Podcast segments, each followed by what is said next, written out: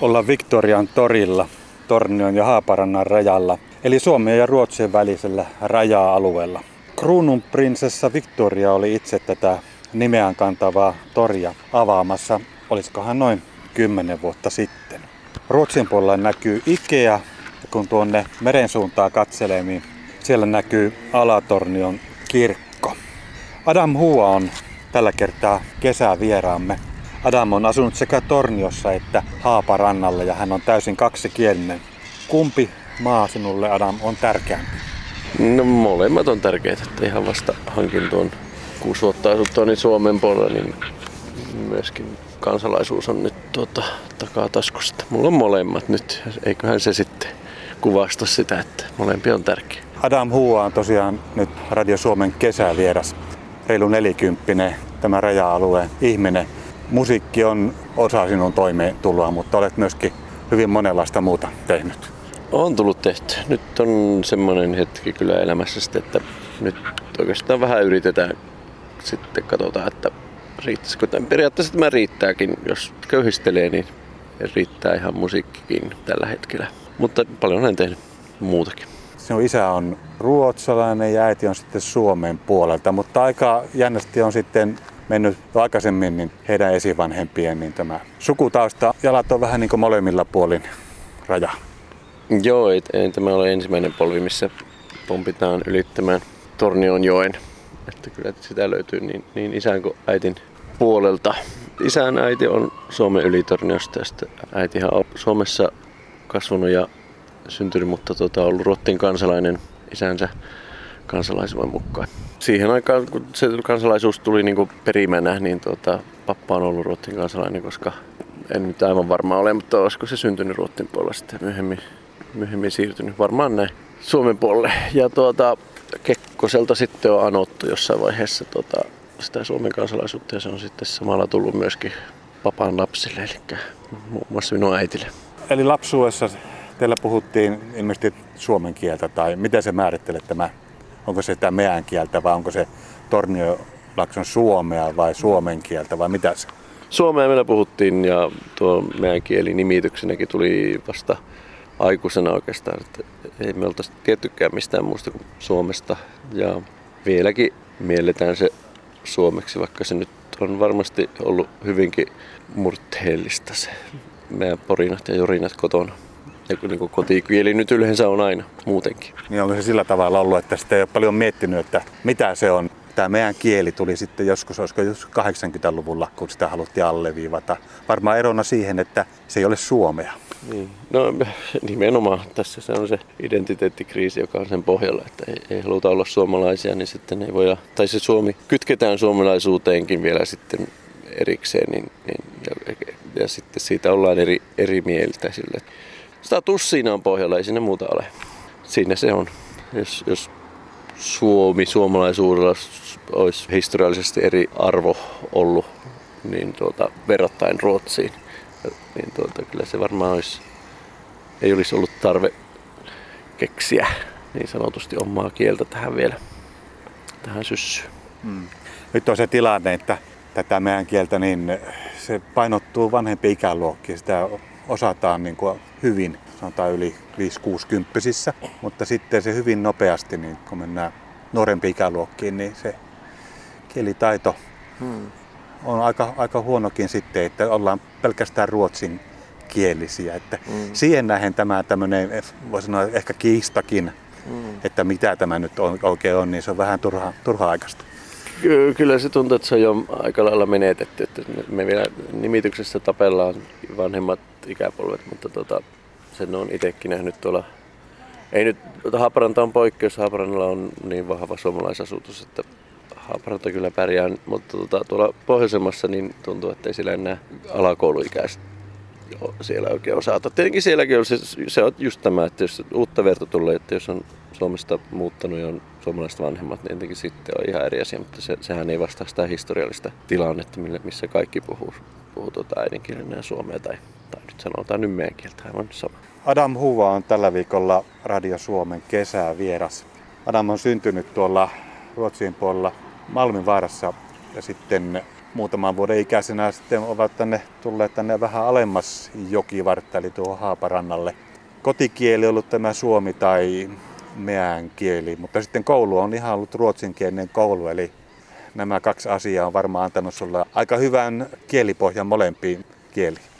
Joo, kyllä sittenkin on hyvin, hyvin arvokasta ollut se, että, että kotona on puhuttu suomea ja, ja nimenomaan, että molemmat vanhemmat, myöskin isä, joka olisi niin kuin ehkä voinut sitten taittua siihen, että, että se olisi puhunut ruottia, ruottin kielen osaajana, mutta onneksi hänkin halusi puhua sydämensä kieltä. Että hänkin on sanonut no joskus siinä alkuvaiheessa, kun olin esikoinen, että eihän sitä voi omalle lapselle puhua ruottia. Että se on semmoinen sydämen asia. Että isäkin koki tuon ruottin kielen niin kuitenkin vieraana kielenä jopa itselle, vaikka se varmasti puhuu ja varsinkin kirjoittaa sitä paljon paremmin kuin tuota äidinkieltä. Kun itse tässä raja-alueella aika paljon liikkunut, niin tuli joskus mieleen, että onko tämä meidän kielen status jotenkin sillä lailla heikompi niin kuin verrattuna Ruotsiin. Se useasti on sitä ajatellut että, tai huomannut sen, että hyvin harvat puhuvat sitten enää tätä meidän kieltä niin lapsilleen, että se ruotsin kieli on se, mikä halutaan niin siirtää. Että olisiko sitten, että tältä kieleltä puuttuu semmoinen arvostus? Se on niin monisyinen tuo kieli. Siis siinä on niin monta kanttia tuossakin, että heti itsekin takerroin tuohon nimitykseen, että meidän kieli versus ruotsi ja mietin sitten taas meidän kieli versus suomi, että siinä on niin monta ulottuvuutta tuossakin taistelussa, että vaikea mennä vastaamaan, mutta pohjimmiltaan on itse, itse kyllä näin, että siis ongelmana on ollut kielen katoamiselle on syynä se, että ei suomea tai suomen kieltä ei arvosteta. Se on niin se, sieltä se lähtee. Mm. Eli ruotsi on suurempi kieli ja se on tämmöinen enempi eurooppalainen kieli ja on niin kuin, tavallaan sillä on katsottu olevan niin kuin merkitystä. Ja se on tietenkin ruotsin se pääkieli, ruotsin äidinkieli. Niin, no Ruotsissa on vieläkin kyllä vahvasti voimassa semmoinen yksikielisyön tota, mantra, että kyllä uusia tulokkaita tänne otetaan tai tuonne metrin päähän tästä, missä me nyt istutaan, niin, mutta ne pitää assimiloida, tuli ne se mistä tahansa, että mitään sellaista omintakeisuutta ei niin kuitenkaan pitkän päälle sallita. Se on se yksi yhden polven verran voi jeesata ja jeesiä ja tulkata ja olla apuna, mutta sitten pitää jo seuraava polvi pitää olla jo osaa sitä yhtenäisempää ruotsinkielistä massaa. Niin, tosiaan me taidetaan istua ihan metrin päässä tuosta rajasta nytten. Eli tämä raja menee tästä Victorian torin läpi. Sitä ei aina tule täällä ajatelleksikaan, että tuota, missä sitä oikein, kummassa maassa on. Joo, ei, näin se on. Näin se on. Mulla tuli tuossa ennen haastattelua mieleen tuosta rajasta jopa semmoinen vähän synkkä mielikuva, mitä en koskaan ajatellut aiemmin sillä tavalla, mutta voisi niin rajankin tässä rajakupeessa ajatella ihan niin kuin nuolena tai keihänä, joka lävistää ihmisen. Monesti ajatellaan raja, rajaa niin rikkautta, mutta, mutta se, sehän on myöskin niin semmoinen kompastuskivi tässä joka päivä, joka päivässä elämässä. Tulipa vain mieleen. Niin. Jostakin mä muistelen lukenut, että rajaseudut yleensä niin kehittyy hiukan heikommin. Niin, niin. Eli siinä on varmaan tämmöistä jotakin, mutta sehän on paljon siitä kiinni, että miten se osataan hyödyntää. Paljon se on siitä kyllä kiinni, että osataanko ajatella sillä tavalla. Että, ja ehkä siinä se hyödyntämisessä on se avain siihen, että pitäisi, pitäisi luo nimenomaan raja-alueen hyötyjä. Ja, ja ihan tekemällä tehdään niitä, että tehdään jotain etuja, jota, jota on vain tässä. Ja nimenomaan raja-alueen asukkaille nimenomaan. Onko täällä osattu hyödyntää? Paljon on näitä kaiken näköisiä projekteja ynnä muita asioita, mutta joskus tulee kyllä mieleen, että kuitenkin aika, varsinkin täällä Suomen puolella, niin aika paljon tätä omaa elämää hmm. eletään. Se otetaan mielellään kyllä puheeksi, että ollaan rajakaupunki ja tällä tavalla, mutta Joo. esimerkiksi jotakin konkreettista, esimerkiksi Suomen puolella tämä kielitaito, Ruotsin puolella paljon osataan suomea, varsinkin tässä Haaparilla tosiaan, mutta tuota, tuli mieleen nämä katukyltit. Voisi olla vaikka ruotsiksi ja suomeksi mm. molemmin puolin rajaa nämä kaikki kyltit. Ehdottomasti ja sitten vielä Tornion puolella osa kaupunkia vielä Venäjäksi, niin saa vielä Venäjän turistit tänne pällistelemään niitä vanhoja, vanhoja alueitansa. Niin, siellä tulisi kaikki nämä historian kerrokset mm. täällä ensin. Osa Ruotsia, sitten osa Venäjä ja sitten tämä niin itsenäinen mm. Suomi. Musiikki on tärkeä osa sinun elämässä. On tällainen kuin The Meanland mm. niminen bändi 2010 perustettu ja se pohjaa aika paljon tähän raja-alueeseen. Bändi on nyt niin kuin, kasvanut biisinkirjoittajien myötä niin moninaiseksi kokonaisuudeksi sekin, mutta siis se on lähtenyt siitä ahdingosta, minkä, minkä koin tuolla Ruotsin puolella suomenkielisenä, niin siitä se on lähtenyt se niin genrevalinta kuin tota, esityskieli. Ja esikuvat on katsottu myöskin sitten sen mukaan. Että se, se halusin tehdä jotain vaikutusta kulttuurin kautta. Mikä, mikä se ahdistus on sitten pohjimmiltaan? no se ahdistus on ehkä se, että, että Haaparannalla on, jos nyt Haaparannalla erityisesti otetaan pohjauttaan siihen, niin Haaparannalla on niin periaatteessa, tai onkin niin enemmistö, voisi sanoa näin, että mielsi he sen omaksi kieleksi tai ei, niin enemmistö puhuu suomea kautta meidän kieltä, mutta sen asema ei heijastu sitten kuitenkaan millään lailla niin, niin valtakielenä tai niin hallinnollisessa mielessä. Se, se on edelleen ja aina vain semmoinen, semmoinen puhe- ja kanssakäymiskieli, että se ei pääse ollenkaan sille kukoistamaan hallinnollisessa asiassa. Että, että tämmöinen valtataistelu, siinä, siinä, siinä se oli se. Mm. Eli kotikieli, puhuttiin jo aikaisemmin, että miehet metsällä puhuvat sitä mm. meidän kieltä ja sitten muualla sitten niin ruotsia. Suomessa on tämä kaksikielisyys. Ruotsin kieli on kaikessa halutaan, että se on siinä hallinnossa mukana. Joo. En tiedä, miten se käytännössä pelaa. Ilmeisesti ei kovinkaan hyvin, mutta, mutta sillä on kuitenkin annettu se status. Hmm. Ja se on niin kuin asettaa sen niin kuin ihan eri asemaan.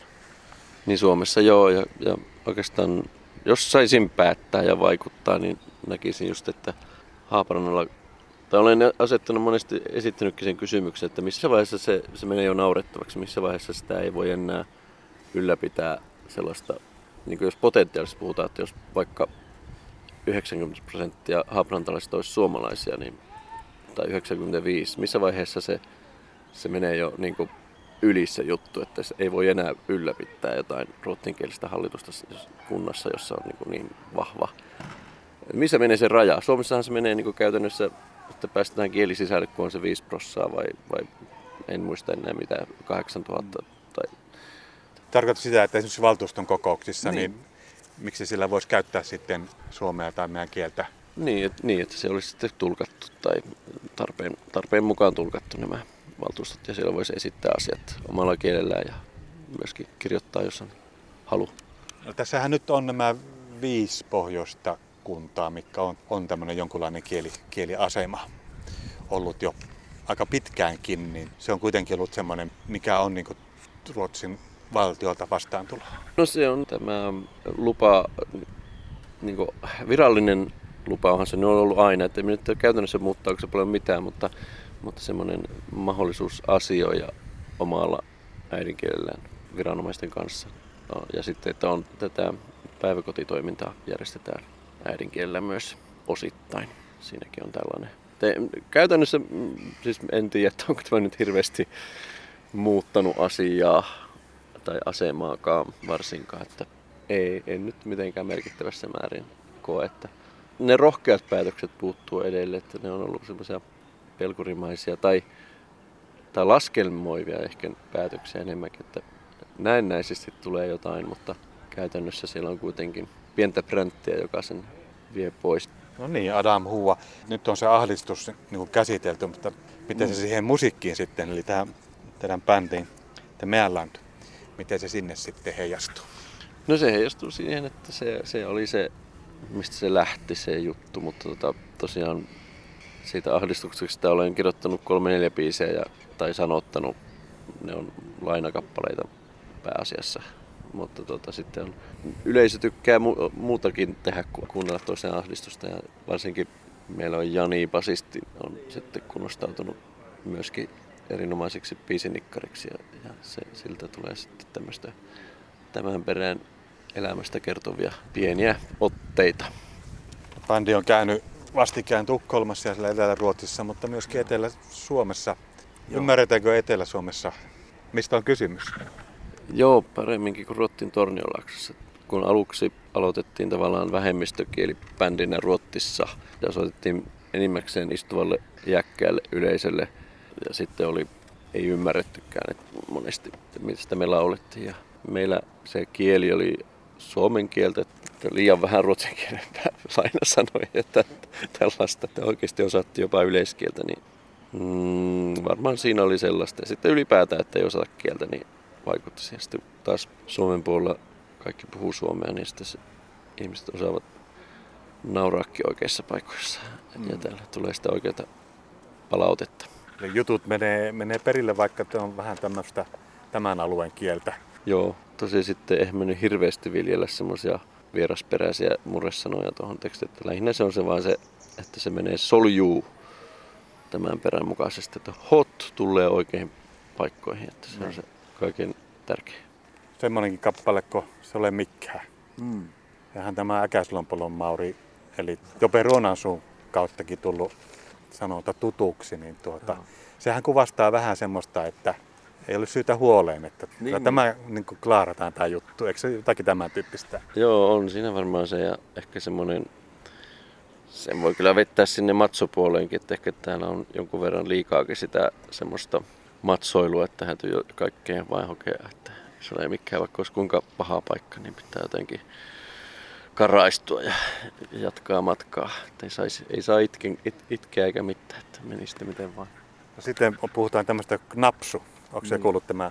Joo. Tarkoittaa miestä. Knapsu on ainakin minun, minun mielestä mies, joka on naisellinen tai meikkaa, niin tämmöiset asiat on knapsuja.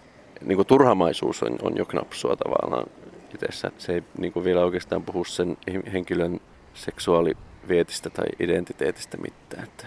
Mm. Onko se sillä tavalla, että tällä Torniolaksessa niin molemmin puolin oikeastaan jokea, niin ollaan vähän tämmöisiä perinteisiä äijiä? Niin, varmaan ollaan jossakin perinteisessä muotissa. Ainakin koin, että silloin lapsena oli sellainen semmoinen muotti. Ehkä oli, varmaan, en tiedä sitten miten, kuinka vahvasti tämän päivän teinit kokee samaan. Ehkä ei aivan samalla lailla kuin ennen, mutta jossain määrin. Hmm. No mikä se oli siinä, se ole mikään tämä laulun niin sisältö siellä, mitä halutaan kertoa? Tämä on just, just tämä Janin kirjoittama ja sanottama säveltämä kappale. Ja vaikka sen olen kuullut aiemminkin, niin tiedän, että kerron sen varmasti niin kuin sinne päin. Mutta tota, siinä oli Janilla ystävä, joka sanoi jotain, että pitäisi kirjoittaa kappale siitä aiheesta, niin kuin siitä hokemasta Solemikkä. Ehkä semmoinen pieni näyte, niin extempore, niin onnistusko? Niin. Solemikkään, vaikka ittensä munas ole mikään, sole mikään. Eikä lisää vielä lupas ole mikään. Kohta löysin Taimaasta naikkosen, toissa päivänä kotiin hain sen. Maksoin passit ja kuvat, oleskeluluvat. Ja huomasin tällä tytöllä onkin munat. Sole mikään, sille kapsäkin pakkaan sole mikään. Sole mikään ja taimaan konheeseen nakkaan, sole mikään. Hyvä näyte, kiitoksia. Radio Suomen kesävierana on tosiaan Adam Huua Torniossa ja etupäässä tuolla puolella ikänsä asunut ja tällä alueella vaikuttaa ja nämä kulttuuri- ja kieliasiat kiinnostaa. Tuossa on ihan rajan päällä on tuommoinen sydämen muotoinen istun, eli se on niin sydänkaari siinä menee. Ja siinä ihmiset ottaa kuvia varmaan niin kuin nuoret parit siinä etupäässä ottaa, ottaa kuvia. Toinen istuu Suomen puolella ja toinen Ruotsin puolella. Ja toisella puolella lukee, että on the border of Tornio, Finland ja toisella puolella on the border of Haparanta, Sweden. Eli siinä on semmoista matkailumeininkiä, lähinnä varmaan turisteja ajateltu. Onko turismilla minkälainen merkitys sinun mielestä? Tämä on kuitenkin tietyllä tavalla ainutlaatuinen paikka Suomessa ja Ruotsissa myöskin. Ky- kyllähän tietenkin rajaa pitäisi niin sitten just matkailun kannalta tuoda esiin, vaikka se nyt ei tarvitse, meille, meille ei tarvitsisi tuoda esiin tai korostaa mille, mitenkään taas sitten niin esteitä elämiseen täällä paikallisesti mitenkään tehdään, mutta taas matkailumielessä niin kaikin puolin olisi siistiä kaikki, mikä, mikä tuo rajaan ja ehkä rajan mahdollisuuksia ja niitä mahdollisuuksia kaikkia, mitä löytyy rajasta huolimatta. Että mitä, mitä kaikkea täällä voisi järjestää rajasta huolimatta, niin voisi olla myöskin turistivaltti. Että jos täällä olisi paikallisliikenne, joka kulkisi päivittäin suoriston rajan yli ja olisi yhteisiä kirjastokortteja tai julkisia niin. palveluja tai sairaalapalveluita, jotka toimisivat rajattomasti saamattomasti, niin kaikki nämähän olisi myös turistien mielestä ihan, ihan ällistä, ällistyttäviä juttuja. Niin, eli niitä käytännön toimenpiteitä pitäisi olla. Kyllä, joo. 2015 tosiaan tämä Tornio alue tuli hiukan ehkä ikävässä sävyssä julkisuuteen, kun tuli paljon näitä turvapaikan, niin, Ruotsin puolta Suomeen näitä maahanmuuttajia, niin siinä oli monenlaista häslinkiä tässä. Joo. Mielenosoituksia oli aika mm. paljonkin tässä, niin mitä sinun mielessä liikkui silloin?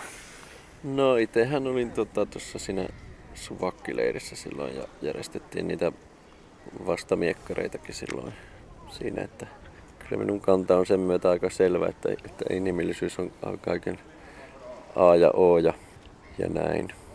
Siinä oli aika jyrkät asenteet. Tällä alueella sitten ehkä korostui enempi kuin muualla Suomessa, kun tässä tosiaan oltiin ihan konkreettisesti tätä hommaa seuraamassa. Oli näitä mielenosoituksia aika paljon, niin onko se vieläkin olemassa tämmöistä? Sanot itse suvakkileiri ihmiseksi, mutta tuota, niin. Kemistähän se, tämä Odinit sai, sai alkunsa. Niin. Niin sai. Ää, niin, en minä en siitä kemiläisiä syytä sen, sen enempää, mutta tota, joo, kyllä se, siis siinä vaiheessa kun se oli silloin, oli paljon, no sanotaan nyt tällä, tässä nyt vaikka vyöryksissä sitä, kun tuli ihmisiä paljon samaaikaisesti, niin, niin silloinhan se jakoo kyllä ihmiset. Ehkä onneksi tänä päivänä nyt on niin sitten ei enää olla niin napit vastakkain, että pystyy puhumaan silleen, niin, silleen jotenkin monesta näkökulmasta asioita. Minun mielestä, että ilmapiiri on nyt muuttunut paremmaksi, mutta siinä vaiheessa silloin niin tuntui sille, että varsinkin tuossa sosiaalisessa mediassa, niin, niin ihan itsekin tuli karsittua ja karsin vieläkin oikeastaan ihmisiä pois siitä, niitä, jotka niin kuin minun profiilissa näkyy ystävinä. Senkä ole huolinnut takaisin vielä tähänkään päivään, että ja vieläkin tulee karsittua uusia, että kun esittävät sellaisia rasistisia mielipiteitä tai tämmöisiä huumori, NS-huumoriplajauksia, niin sitten ne lähtee ilman selityksiä tai mitään, niin katoaa kyllä multa ystävien parista. Sen verran vielä ottaa luonnolle nämä hommat. Kyllähän ne ottaa, joo. joo. Mutta niin kuin sanoin, niin silti se keskustelu on minusta avoimempaa tänä päivänä ja, ja hyvä niin. Adam Huva, kiitoksia haastattelusta. Kiitos.